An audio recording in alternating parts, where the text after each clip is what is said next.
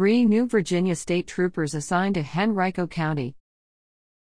Virginia State Police officials welcomed 52 new troopers into their ranks during a February 23 graduation ceremony in Chesterfield County. The new troopers, including three whose new assignments include Henrico County, spent 28 weeks of intensive training at the State Police Training Academy in Chesterfield.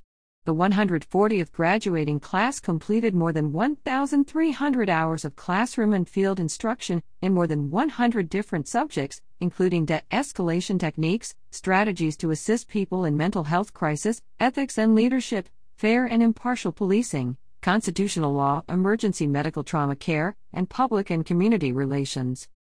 The class is the first to consist of both traditional trainees and members of what is known as the Expedited Law Enforcement Certified Academy, existing law enforcement professionals who already have been certified by the Department of Criminal Justice Services and have served at least three years in law enforcement elsewhere in Virginia.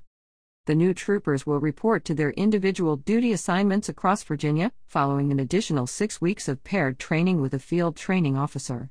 New troopers assigned to Henrico include Mitterson Compere, a native of Chesterfield, Jason David Matkins, a native of Greenville, North Carolina, and Christopher Damon Reimer, a native of Mechanicsville.